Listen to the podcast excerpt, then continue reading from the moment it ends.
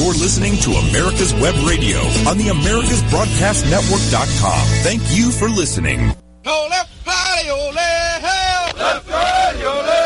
Oh, left party, ole, hell. Left party, ole. Ain't no sense in going home. Ain't no sense in going home. Jody's got your girl and gone. Jody's got your girl and gone. Oh, left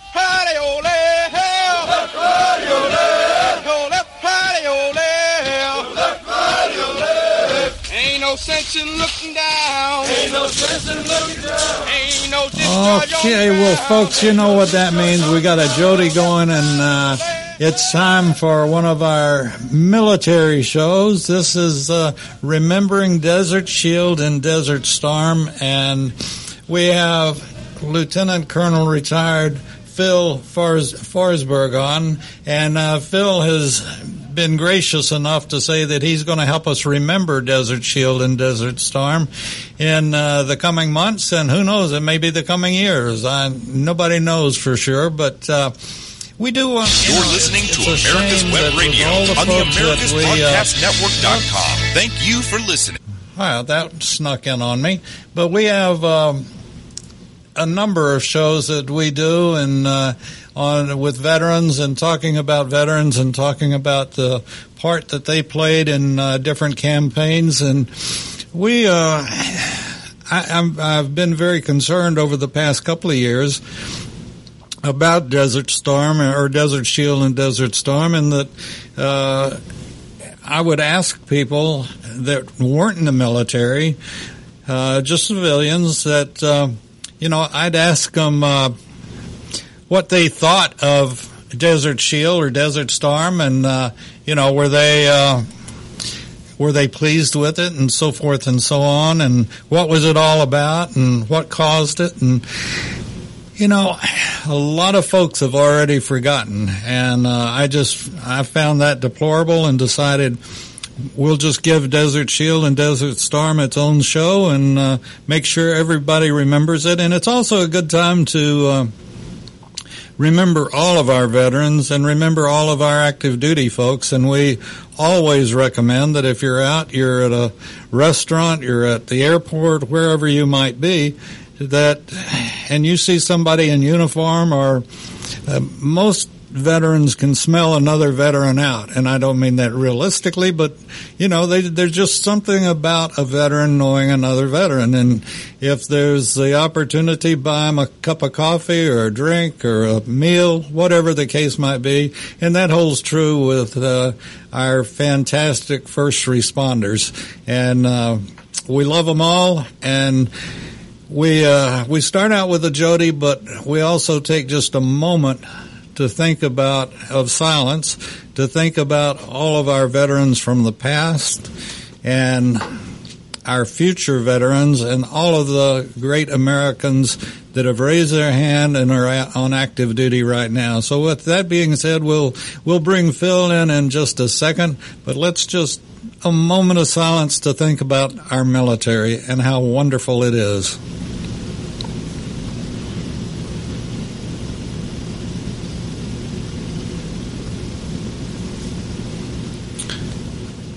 Thank you, and thank you for your relatives that have served and are serving, and our future military, the best in the world. Phil, how are you doing today? I'm doing well. Thank you very much, David. Good. And, um, you know, I, I don't know about you, but I'm ready for one thing to be over with, uh, hopefully tomorrow, and we'll get the results and uh, we'll go from there. But uh, I really wanted to talk about, uh, well, we obviously talk about Desert Shield and Desert Storm, and uh, just just a, a brief update of what you did, and and uh, then we'll get into uh, what we had spoken about a little bit earlier. That has our our other Desert Storm expert, uh, General Richard Dix, away from uh, the studio. So, um, just a little bit of background, Phil. Uh, I was uh, commissioned through the ROTC program uh, in 1982. Uh, originally commissioned in the infantry as an infantry officer, and uh, afterwards, I went to uh, flight school, flew helicopters, flew Cobra gunships and scouts, and then during after that, I I went and got into the military intelligence field and uh, switched into fixed wing flying, and so that's where I was. I was flying the OV-1 Mohawk at the time our alert came down for Desert Storm. I was uh, had been in the army uh, about eight years at that point, and uh, was really not expecting it. And we got our alert uh, for actually at the time Desert Shield, and uh, so I, I deployed there with uh, A Company, the 15th Military Intelligence Battalion, aerial exploitation. Uh, that we were part of uh, Corps in Fort Hood at the time, but uh, they uh, they actually attached us, our battalion, to uh, the 525 Military Intelligence Brigade out of Fort uh, well out of Fort Bragg. It was uh, the brigade for uh, that supported 18th Airborne Corps.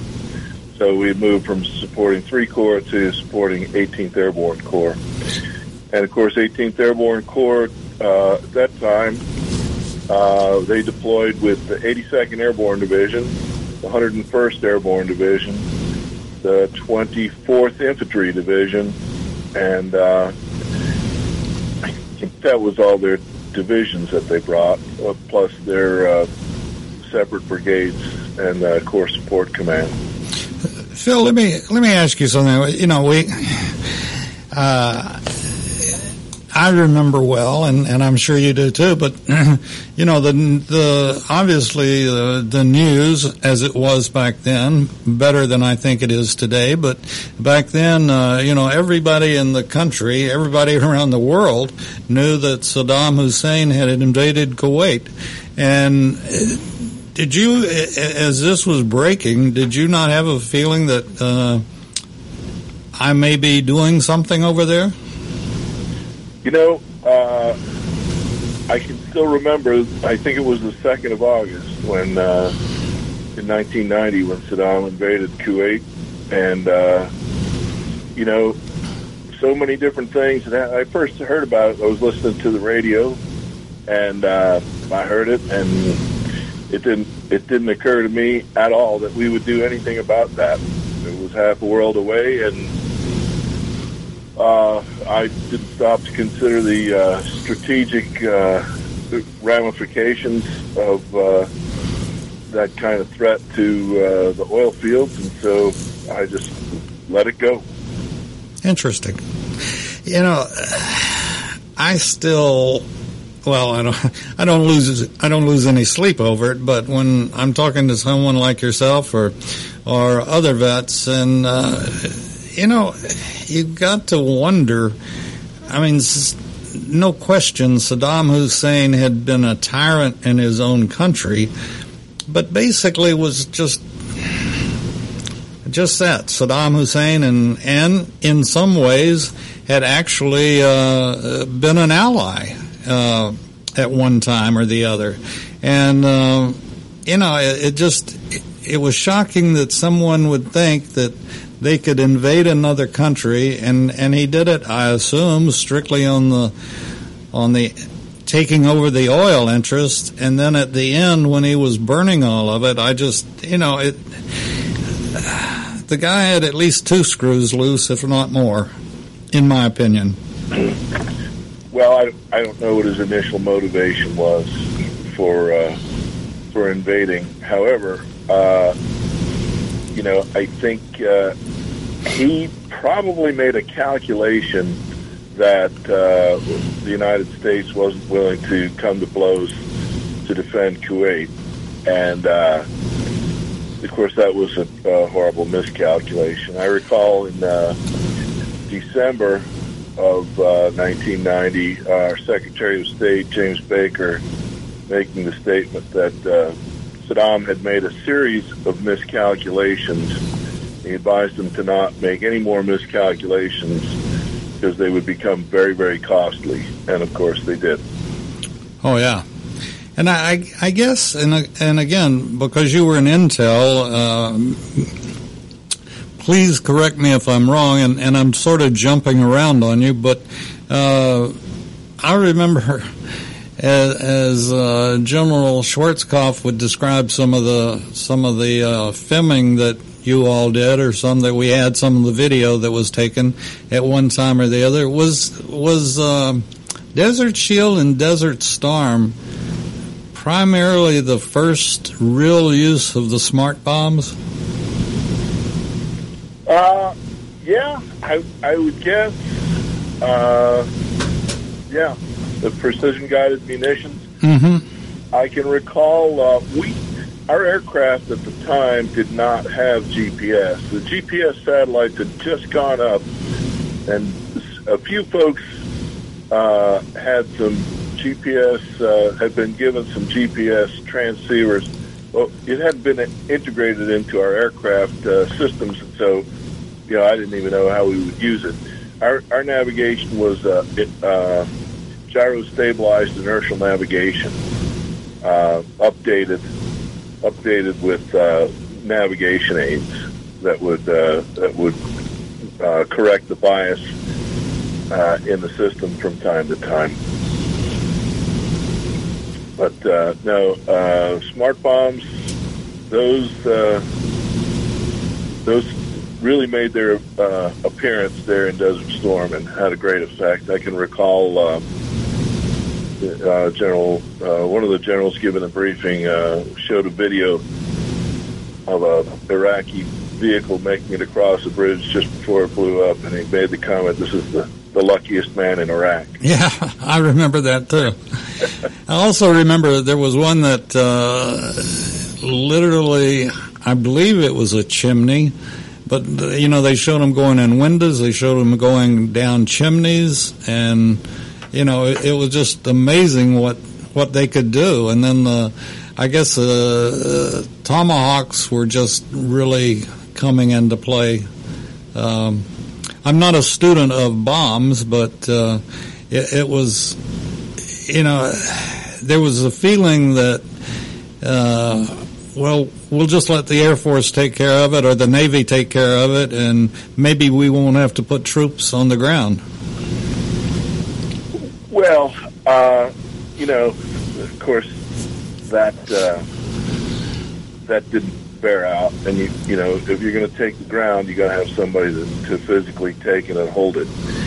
You can't hold it with a, a jet that flies over and drops a bomb. You just temporarily annoy people yeah. or reduce their capabilities. But if you want to if you want to hold ground, you've got to have what we call boots on the ground, and there's right. a reason we call it that. Um, but uh, the precision guided munitions were wonderful. And one of the great things about precision guided munitions, of course, is that they limit uh, fratricide, you know, the unintended. Yeah, uh, the per- peripheral damage. Yeah, collateral damage. Collateral, exactly. right. Um, of course, you know, if you precisely guided onto friendly troops, you will have fratricide, and, and we did have some of that. Um, that was a challenge. It's a challenge really any time you go to war. Uh, but uh, yeah, it's it's very sad when it happens. But it was considering uh, past uh, experiences in, in various wars. It, uh, it wasn't wasn't too bad. You know, I mean, if it's you, it's very personal. But yeah, uh, you know, it wasn't wasn't as bad as some others. Like, for instance, you know, uh, the folks shooting down all our uh, paratrooper airplanes going into Sicily. You know, that was yeah. not good. But that that was some years before Desert Storm. You know, did do you feel like um, you were prepared for Desert Shield and Desert Storm? When, Well- when you shipped out, had you had the training that you felt like uh, this is all I need to do what I have to do in in a, a foreign country? Yeah, you know, I mean, it's, there's a lot of unknowns, and uh, you know, having your first uh, baptism in fire, you uh, you're not really sure how you're going to respond. I can remember as ROTC cadet, Uh, we had a master sergeant, uh, a real tough uh, Filipino guy uh, who joined the U.S. Army and fought in Vietnam with the 101st. And, you know, he told me, you don't know. You know, when I was a young cadet, he said, you don't know how anybody around you is going to respond when you get there. That, you know, it'll it'll really shake you down and it'll show strengths, it'll show weaknesses, and uh, so uh, I didn't know. Now, as far as my training, I was uh, I felt very well trained to fly my aircraft. I felt uh, confident uh, in uh, our leadership. You know, I uh, I remember saying to our soldiers, you know, there's only there's really only three things that a soldier can count on in combat. One is their training, the other is their equipment, and the third is their leadership. And if they have confidence in their training, in their equipment, and their leadership, and not a false confidence, but a uh, you know a justifiable confidence in those things, you can the soldiers can really do their job if they have confidence in those three things. Could I could I add a fourth, maybe? Sure. The person on the left, right, and behind you that have your back. Yes, yes, your comrades, of course. And uh, that that has proven so important over the years, and and the brotherhood and friendships and relationships that come out of it. Like you said, you, you never know how someone's going to react. Uh, uh, even in training, you don't know how somebody's going to react, and it can be all the difference in the world and, and make all the difference in the world. But uh, you'd wanted to uh, talk about, and and uh, maybe you can really shed some great light on it. Uh, we are probably the most responsive country in the world. I don't. I can't speak for any other country. I don't know how good or bad the response from China or Russia or any of the the uh, powerful countries are, but I know that the United States is incredible and and very responsive to any and everything. And but it doesn't just happen. And you've got people that uh, continually, even even like my my son that's in Intel, but that are, are working on if this then that, if that then this, and uh, we we have people here. How do we get them there? And it's all logistics, and it's all planning to have enough available that we can act and move and, and do our thing. What were the logistics like in uh, Desert Shield and Desert Storm? Were were we well covered? Yeah, very very well covered. Um, I heard stories. Uh, talking about strategic planning, I had stories that uh, as far back as the days of Richard Nixon, uh, the United States had uh, suggested to the Saudis that they should put large international airports, you know, here, here, and here. And uh, those were actually the, the places we operated from. They were still building the one I was operating out of, King Fahd.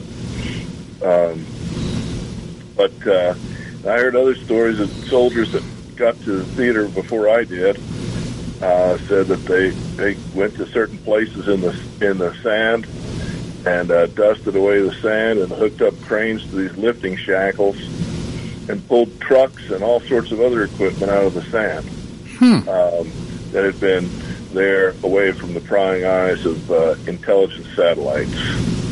Um, so I have a great deal of respect for the planners and and uh, you know who knows how deep these plans go that never actually uh, get executed. I, I couldn't tell you, but The only one I kidded uh, General Dix about was the fact that we took uh, uh, camouflage green trucks into the desert, and then I was I happened to be at Fort Stewart when they were had sent them back and were being repainted. But you know, uh, they brought them in from Europe, and and they needed to be camouflaged, uh, green camouflage, and they they sent them to uh, the desert, and they needed to be sand colored camouflage. Yeah, we did have. Uh, I can recall before we left Fort Hood, we painted all of our vehicles a sand color, and uh, that was quite an undertaking because that was all done with you know in-house unit labor. Yeah. Um, so, uh, and we, you know, we had quite a few vehicles. Speaking speaking of that, and and I had uh, uh, I went to Fort Leonard Wood many years ago. Not not you know I guess twenty years ago, maybe fifteen years ago, and uh, was shocked. And I, I knew about it, but I just didn't realize the uh, the quantity or the extensiveness of it. But in Desert Shield and Desert Storm, how much was it? How much was contract labor a, a factor? Um, you know, I think it varied from unit to unit. Uh, I think we might have had a, a couple of tech reps from uh, from some contractors that uh, worked on our equipment. Uh, probably mostly the signals intelligence stuff, uh, but uh, you know, uh, contractors do quite a bit and uh, you know, when I first come in the army, you know, soldiers had to pick up all the trash on Right. installations, and you know, they had to, you know, they had cooks and all this, and you know, they they really streamlined it down. Uh, you know, Congress holds their feet to the fire on the end strength they can have, and so they wherever they can, they they put in contractors or or you know, civil service. Uh, civilians. But uh, yeah, we uh, in my unit we didn't have much, but in in some of the some of the folks that you know had some you know unique equipment or very highly technical stuff probably would have been a lot of a lot of contractors. Hmm. Well, you know, in, in a lot of cases, though, uh, just like you said, uh, uh, cooks fall under it, and I was amazed too at Leonard Wood the number of you know I I say I grew up, but I was accustomed to the MPs, and and yet. Um, at Leonard Wood, they had a number of uh, well, the gate guards weren't military; they were contract, and uh, I found that very I don't know. I I guess I'm so old and so old school that I grew up or, or feel like that uh, you know the uh, military should take care of itself. And uh, and even though a lot of the contract people are former military, but I still feel like um, I want my army cook cooking for me. Well, we did deploy with our cooks, but uh, you know, I, I got to say they probably had it pretty easy there because we had a lot of a lot of our meals were fed out of uh, a contract mess hall uh, that was actually it was uh, the king of Saudi Arabia himself. You know, was had a mess hall on the airfield, and it was uh, to basically feed his workers that were building his airport, and uh, he just made it available to us. All we had to do was show up and sign in, and uh, of course, you know, there was a big Turk sitting there at the sign-in sheet, and we would go in. Uh, we're not sure if he could even read or write any language, let alone English. So people would sign in as you know Bart Simpson or Saddam Hussein, or you know you see all these names on the, on the sign-in sheet. you know, and we laugh, and I laugh with you on that. That, but you know, this is the, I would say one of the, and again, I can't address any other army. I can only address uh, our military, and that only to a degree. But you know, under the worst of circumstances, the U.S. Army or U.S. military has always carried with it a sense of humor. And I think that's one of the things that have kept folks going since the revolution. And, uh, you know, we kidded about the, the redcoats. We kidded about you know, we always could find humor in almost any and everything that, that we did. And I think that's a, a very powerful tool. Yeah, well, you know, uh, there's a lot of boredom in, uh, in being deployed for a war because it's not a nine to five where you go home, but you have a lot of a lot of time where you're not uh, actively engaged in uh, fighting for your life. Uh, so, uh, you know, there's a lot of time to read or whatever, and uh, you know, of course, soldiers like to make up uh, rumors, and, and uh, of course they, you know, they'll just find ways to amuse themselves. Yeah. you know, spe- speaking of amusement, I, I should say this, uh, David. Uh, course, we were we were a separate battalion, uh, uh, you know, attached to this brigade. We we were nowhere a large enough organization to have a band, but uh, we had a concert over in our battalion area one day that was given to us by the 101st Airborne Division Band, the division band. Wow. And I'll tell you what, I can't tell you how greatly that boosted the spirits of folks. Uh, was just so welcome, and, th- and those folks are so talented. Uh, are you know military musicians? Just just fantastic morale boost. You know, you got to give accolades to who thunk that up, you know, and said, you know, why don't we try this and uh, see what happens? And the guy that was thoughtful enough to say, let's do it, uh, you know, he should be given the pat on the head, you know, Yeah, whether it was the commander or whoever it happened to be. And uh, you know, music is a is another great cure for a lot of ills, and a lot of boredom, and everything else. And I think that's just uh, I think that's that story is beautiful. And um, you know, it's uh, like I said earlier, it and that was a part of it is uh, them covering your back in their own way with the uh, trumpet or with the whatever you know the band it it was covering your back to boost your morale Well, they they certainly had a uh, a, a combat mission. The the band was, as I was told, was uh, assigned to uh, guard the division operations center, or TOC as we call it, and uh, that was that was the you know non musical function of the band and.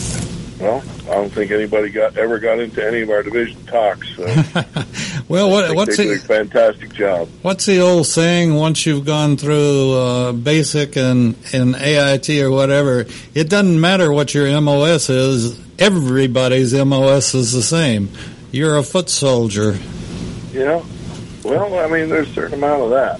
And, you know uh, you may be assigned to this or assigned to that or your MOS may change but the bottom line is always you were trained in basic and whatever your specialty was you're still trained in basic to be a soldier yeah, and you, you know, there's a reason that they trained you how to use that weapon. yes sir It's, uh, you know, it's not just for. Uh, they thought you would be on the, the Army marksmanship unit or something.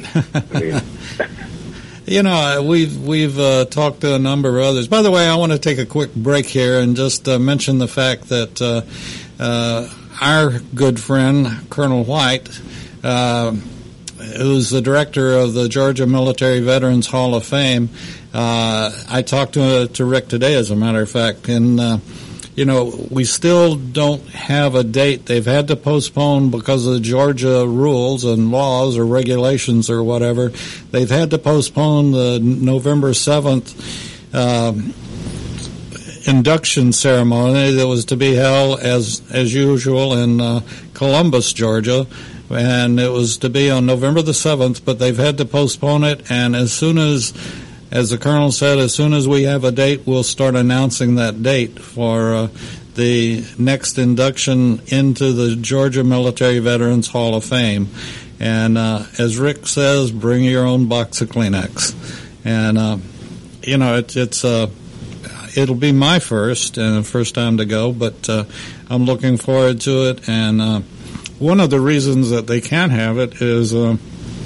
They can't serve food, and the farmer former inductees all say, you know, you got to do it just like when you did ours, just like when you did so and so, and and they all want it to be like it was, and so you know you have to respect their wishes as well as do a heck of a job for the uh, folks that are going to be inducted, and uh, we have so many heroes in uh, Georgia that will say, oh, shucks, I didn't do anything. And yet they're exactly the ones that we were just talking about, Phil. The guy that was trained on a weapon, and when push came to panic, or when push came in, period, they picked up that weapon and fought just as bravely as anybody else. Which, uh, let me ask too, and, and this is some, something I, I many years ago, and uh, a lot of people can't appreciate. Yes, I was young one time, but uh, many years ago, I, I thought of the conscientious objector as just nothing but poor cowardness in, in advanced form. And yet today, I have a total respect for the conscientious objector that went into war, be it Vietnam. Did you all have very many in uh, Desert Storm and Desert Shield? Um, you know what? We, uh, of course, we were all volunteer force, uh, and uh, of course there was there was the one fellow I think I told you about from our unit. He was just a sheet metal repair guy, and he uh, elected not to show up for our movement date. He wound up uh, spending about eight years at Fort Leavenworth for that. But uh, no, I mean conscientious objective. I I did hear of one doctor, I believe it was from the Army Reserve, who you know claimed he wasn't going to go because he objected to the whole thing or whatever, and uh, I think uh, I think he suffered some uh, pretty severe consequences as well because you know you you mean you take a check for showing up at drill uh, year after year, and then when it comes down to you know we need you to you know we we need you to do what we're paying you for, uh, you don't show up, well then uh, you know it's it's pretty significant. So, yeah. uh, but we didn't have you know conscientious objectors. I think are the folks that either register ahead of time, you know, with selective service or whatever. You know, you talk about uh, conscientious objectors. I think about uh, um, that movie uh, Hacksaw Ridge, um, and if I would say if you hadn't seen it, whew, what a fantastic movie that was um, about a fellow who never wanted to pick up a rifle, but uh, just uh, was was willing to go to serve his country and uh, did a fantastic job. Uh, Alvin York, famous Sergeant York from mm-hmm. Tennessee, he was also a pacifist, but uh, I think something clicked in him during the Great War, and he uh, kind of set that aside. Okay, let's get back to logistics. Uh, in your mind, what do you think uh, if there was a most important thing, quote unquote, would be the would be the term that you would uh, attach to logistics? Uh, is it parts? Is it aircraft? Is it uh, supplies, food? What would you think would be the? Yes. all of the above, huh? Well, I mean, you know, the the system's not going to work if you don't have all those things. You know, I mean, of course, food and water uh, and medical, you know, are are the big things to start with. But then fuel, and uh, and then uh, of course repair parts, ammunition. You know, it's all it, it's all in there. And you know, logisticians they don't get enough credit for what they make happen. Uh, I'm, you know, I came away from my time in the desert being very, very uh, thankful and impressed with uh, with what the uh, the logisticians did, and uh, yeah, those are my heroes. I, I guess in some ways that that follows with there's always got to be somebody behind the scene to support the ones in the scene.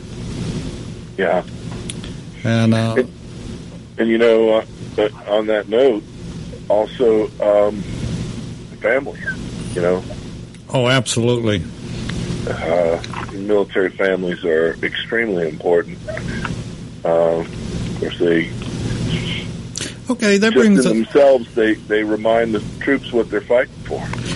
With that being brought up, and uh, again, I I can't address it because I wasn't there, but.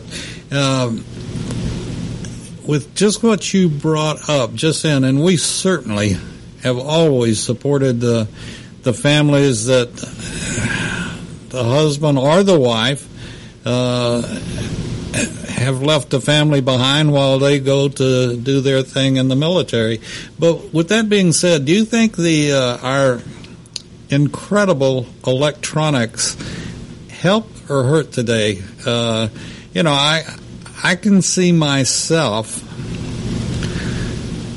in a in a situation where I'm able to talk to my family for you know however long it is five minutes ten minutes an hour whatever it happens to be and then hanging up and and in some ways maybe more depression than if I didn't hadn't talked to them at all but yeah, how do you feel with our uh, modern electronics and being able not only to talk to them but be able to see them and wave and you know you can't hug and kiss but you can come very close to it almost well you know I would I don't know.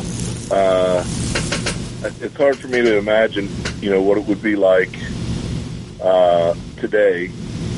Uh, when we were there, we had uh, we had CNN on a big screen TV in our TOC, or what we thought was a big screen TV back then, uh, bigger than 19 inches, um, and uh, we uh, we thought that was pretty high speed.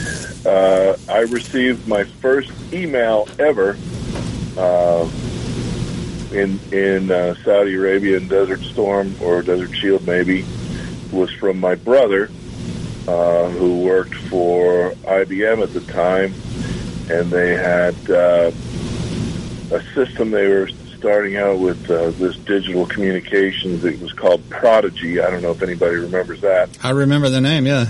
But he sent this email, and it went somewhere in theater, and somebody at some place with a computer printed it off, and a piece of paper got delivered to me. So that's how I received my very first email in my life. Wow. So uh, again, do you think it helps uh, with the instant communications that we have today to to uh, be able to talk to your family and see them, and or do you think that could hurt? Well, you know, the, uh, some of both, right? Uh, it takes a lot of uh, it takes a lot of the ambiguity out. You know, you don't have to uh, try to uh, imagine uh, what's going on, where your loved one is. It, you know, they can contact you right away. But on the other hand, you know, uh, you can share tragedy very quickly too. So Mhm. and there's plenty of that. You know, I, I've thought many times that my dad served in uh, the Navy in World War II, and um, you know, he kept all my mother's letters as she did. She kept his, but you know, they they would be not weeks. It would be sometimes months between not her writing or him writing. It just took that long to get to where it was going sort of like our post office today. No, I didn't say that. I'm sorry, but you know, no. But during World War II, it could take two weeks, three weeks, a month, however long it took. It took. You know, it's interesting you say that. My dad served in the Navy during World War II as well. I guess he probably knew your dad. Been, he was in the Pacific, so Yeah, so was mine. not many folks.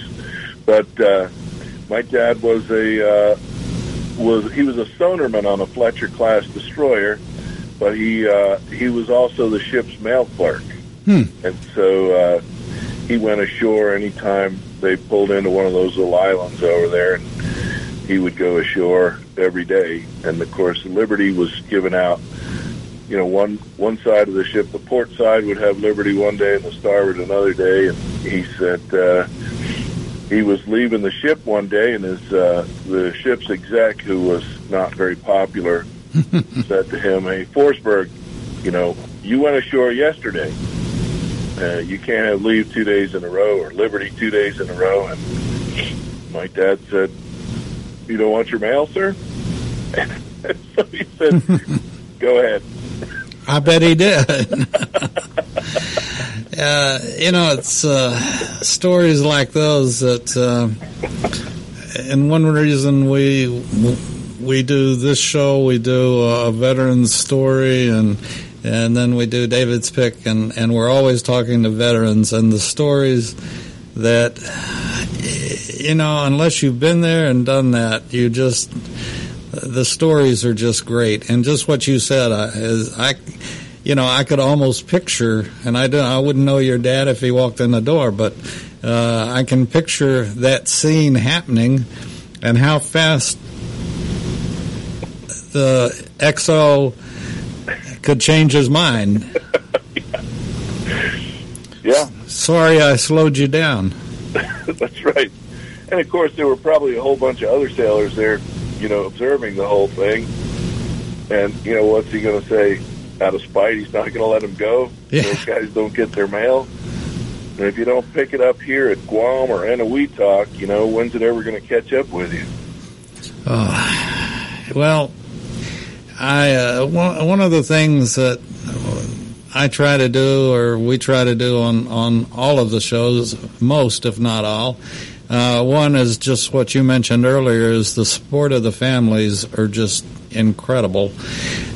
But beyond that, is that I I think probably more than any other war, I, I was you know World War II has been there are movies that made it look somewhat glamorous or but there's there ain't nothing nice about war. I don't care where it is, who's fighting it, or what kind of fight it is. There's nothing beautiful about it. It's um, it can cause some things that wind up being beautiful, a relationship, a friendship, or whatever. But you know, your best buddy being shot and or whatever the circumstance, there's nothing romantic or or beautiful about war. War, as somebody has said, war is hell, and it is. And uh, I, I'm very fortunate. I don't want to mislead anybody that I'd never served in country, but I can I can only imagine what some of my friends and uh, what you went through and, and others went through. The only thing you and I have in common is that 11 Bush, uh, 11 Bravo, and uh, we we both we both went through the same AIT. I'm, I assume. Well, but also we also live in- the greatest country uh, on, on the planet, Yes, sir. and uh, it was. Uh, it, it remains that way in large part because of our uh, willingness to protect it, and also uh, the men and women who are willing to enforce that. Yes, sir. With that being said, I, we need to take one more break before the end of the show, and and again, want to mention the fact that if you haven't been to it, please put it on your list to take you, your husband, your family, whatever, whoever relatives, or if you're coming to Atlanta, please take in the Georgia Military Veterans Hall of Fame, and it is it is so impressive to walk through, and it's in the Floyd Building, right across the street from the Capitol, and it's just so impressive, and you'll learn so much uh, of, about real, true heroes. And the greatest generation, and, and many others. Uh, it goes back. Uh, in fact, uh, Phil, do you know how far back it goes? I I have not been there yet. Oh, but I okay. uh, it's on my list to go there. I, have got to I've got to ask Rick. I, I, I should know. I know it goes back to the Civil War, or at least I'm pretty sure it does. And um, the other thing is the uh, Healing Wall, which is in Johns Creek, where I happen to live, but it's at Newtown Park, and it's a replica of the Vietnam Veteran Wall in Washington D.C. And this is the 50 percent uh, wall, size wall that travel all over the United States, and the stories, and they call it the healing wall or the wall that heals, either way, but it it is incredible, and um, the stories that have come out of it from people uh, that you know, they didn't know what happened to their friend, their father, their mother, whatever the circumstance might be. And it is, it is literally closure and ability to close what happened many, many, many years ago. And I really hope that some of the politicians that I've heard talking will help with our educational system that will explain more about why we went to any war and what was given up and, and the sacrifices, just like you said, Phil, of the families. Um, I know when Desert Shield broke out, that was probably one of the first engagements that the reserves were called up to fill many positions, and uh, I I went on the air. We were we were uh, we had just started out, and I went on the air begging people to if they had a reservist, a National Guard or Army Reserve person in their neighborhood, to think of their wives the husbands that are gone and can't change a light bulb or can't fix the door or can't mow the lawn even to take care of those people that were next to you that were left behind. And I still feel that way. If you've got a reservist or someone that's called to active duty, take care of their family. It'll mean more to you than it will to the to the family. You'll be so proud of yourself you can't stand it. Am I wrong? No, not at all. Um, when I know someone's deploying, I always make sure that uh, you know the, the, the their family has my phone number, and uh, I offer whatever they need. You give me a call, and I'll help. And, That's uh, great. I would like to make one plug, um, David, if, if, uh, on that note, and that's for uh, those who served and their families. Um, if you're a veteran and you are not getting what uh, you think you're entitled to, uh, or you don't know what you're entitled to from the Veterans Administration, um, it, uh, I would implore you to contact your local chapter of Disabled American Veterans and ask to speak to a service officer. And they will never charge you a nickel for what they do, and they will explain all the horrible bureaucracy of the VA to you, and they will help you get your claims filed or the benefits that you're looking for. So uh, that's a, just a topic that's very near and dear to my heart. You know, I tell you what I'm going to do, Phil. I'm going to challenge you, okay? All right. That I've got your telephone number, obviously, and I'm going to call. We're going to set up a day and a time that I want you to do a promo about just what you said so we can play it and keep reminding veterans that there is somebody out there that is willing to stand behind them and let them know and how they get a hold of them. It there is, you know, uh, we've got to take care of our veterans, and so I want you to. I'm going to challenge you to do a spot and and. Uh, so we can play it on the air. And in fact, I'm going to play one right quick about Operation Santa. Are you familiar with that? Vaguely. Okay, well we're gonna we're gonna play that right quick and then come back with Phil and and talk some more about Desert Shield about five or ten minutes worth. Hang on, we'll be right back after this. This is Jim Davis with Operation Santa. Each year, we purchase Christmas gifts for all of the children of all Georgia servicemen and women who are deployed overseas during the holidays. Our annual fundraising event, the Freedom Fighters Open Golf Tournament, is being held on Friday, November 6th at the Bridge Mill Golf Club in Canton, Georgia. I would like to personally invite you to join us in raising money to support Georgia's troops and their families. For more information and to register a team, go to operationsanta.org. And uh, me, an E5, keep after a lieutenant colonel? You got to be kidding. Well, I mean, we we support you, but you know, I mean, we can't do everything for you. You know, no, I'm kidding. I'd, I'd love to, and look forward to uh, being able to uh, put that on our air. And we've got, and I I ask any of the veterans who are listening, whether they're listening live or on a podcast or whatever, however you happen to listen to the show, that I would ask that you pass our name on. We have had such great great veterans on. I mean, Phil, uh, Phil's the best, obviously.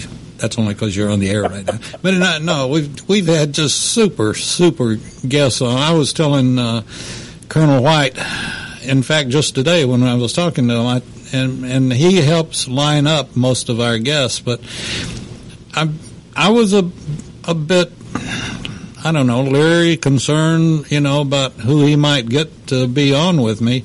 But uh, they, everybody, every vet that has called in or come in has just been absolutely fantastic, and I'm so proud of of this show and David's pick that I do on Thursday mornings that that are veterans, and um, you know, I I, have just been very, very blessed, and Rick White is part of the reason. He's a fantastic gentleman. Um, Mark Mazzell, or Mike Mazzell, I'm sorry, Michael, uh, at in uh, Johns Creek that uh, he was uh, head of and is president of the uh, Veterans Association and got the Vietnam Wall. Uh, he was a instigator and and pusher of getting the wall put into uh, Newtown Park in, in Johns Creek. And I also want to mention, I don't know him well, but also want to mention that Peachtree Corners has quite a memorial too. And um, I've, I've had their leader on, but uh, we've never met, and uh, I'm going to keep pushing them until we get it. But Phil, you don't have to worry about me bothering you. I, I was company clerk at, at one of my units, and uh, you know what those guys do. So, yeah, um, it won't be a problem hollering at you and, and forcing you to do a promo for us. And it's so important because, you know, I would say if if anything, a lot of veterans really have no idea and I, I, wish they would do television commercials about that. If you're a veteran, look into all of the possibilities you have. They do it now for some of the medical and some of the things, but uh, there's so so many things that are just washed away or or not. I wouldn't say they're they're not hidden. They just don't know, and we've got our job, your job, is to inform them that there are people out there able and willing to help. And this goes from everything from medical to, and you know, you and I talked about this, to internment. And, you know, none of us are going to get out of this alive, so might as well make the plans. Yeah. Yeah, I mean, the, the benefits are, are your medical benefits, your uh, health care, uh, uh, disability, uh, uh, home loans, uh, education, uh, vocational rehabilitation. Uh, there's so many things, and of course, the last thing is is internment, but also then there's uh, you know things for dependents as well after you're gone. It's very important for folks uh, that have served to to be familiar with the, the benefits that are available to them. And and it's not just only, and I know you had mentioned disabled veterans, but it's it's not just disabled veterans; it's every veteran. And uh, they're even extending some of the benefits now to uh, reservists, which, you know, uh, I personally th- think it's time that they did, but, you know, there's two sides of that coin, too. But, uh, you know, the one thing we all have in common is that we raised our right hand. Yeah. And, you know, these benefits are not just available to the disabled and not just available to the combat veterans. And, and uh, you know, these are benefits that were put in place by our nation in our public laws. Um, and part of it is to make service uh, more appealing to folks. So uh, when you when you have a success story about the benefits you're getting from the VA, it uh, it uh, it helps in, in recruiting and retention.